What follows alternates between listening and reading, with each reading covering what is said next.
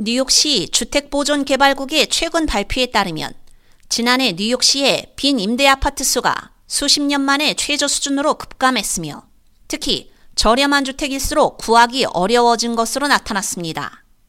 순 임대 공실률이 코로나 바이러스 팬데믹이 한창이던 2021년 4.54%에서 급감한 1.4%로 떨어졌는데 이는 1968년 이래 최저 수치입니다.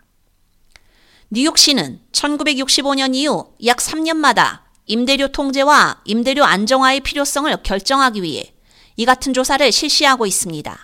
보고서는 수요와 공급의 불균형이 공실률 하락의 원인이라고 지적하면서 뉴욕시의 순주택 재고가 상대적으로 높은 6만 가구 증가에도 불구하고 27만 5천 신규 가구의 수요를 따라잡지 못했다고 분석하고 있습니다. 가용성 부족은 모든 임대료 수준에 걸쳐 있지만 특히 저렴한 가격대의 물량에서 가장 심각합니다. 2,400달러 미만 임대료의 아파트 공실률은 1% 미만, 1,100달러 미만 아파트는 0.39%로 나타났습니다.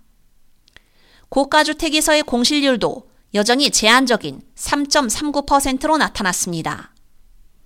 임대 가능 총 가구 수는 시 전역에서 약 3만 3천 채 정도인 것으로 나타났는데 주택보전개발국은 이를 예외적으로 낮은 수준이라고 밝혔습니다.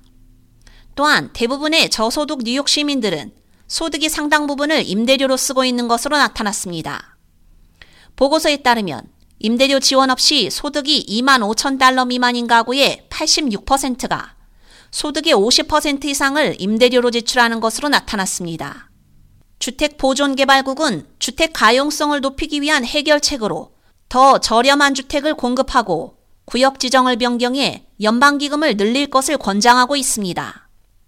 그러면서 신축과 주택 보존에 대한 상당한 공공투자가 없다면 시의 빈부격차 및 인종격차는 커질 것이며 중산층과 저소득층 뉴욕 시민들은 점점 더 재정적으로 어려움을 겪게 될 것이라고 전했습니다. 에리가 담스 뉴욕 시장은 성명을 통해 데이터는 분명하다며 우리 행정부가 계속해서 기록적인 수의 저렴한 주택을 만들고 있지만 뉴욕시가 노동자들의 고향으로 남을 수 있으려면 더 많은 자원이 필요하다고 밝혔습니다. K-Radio 유지연입니다.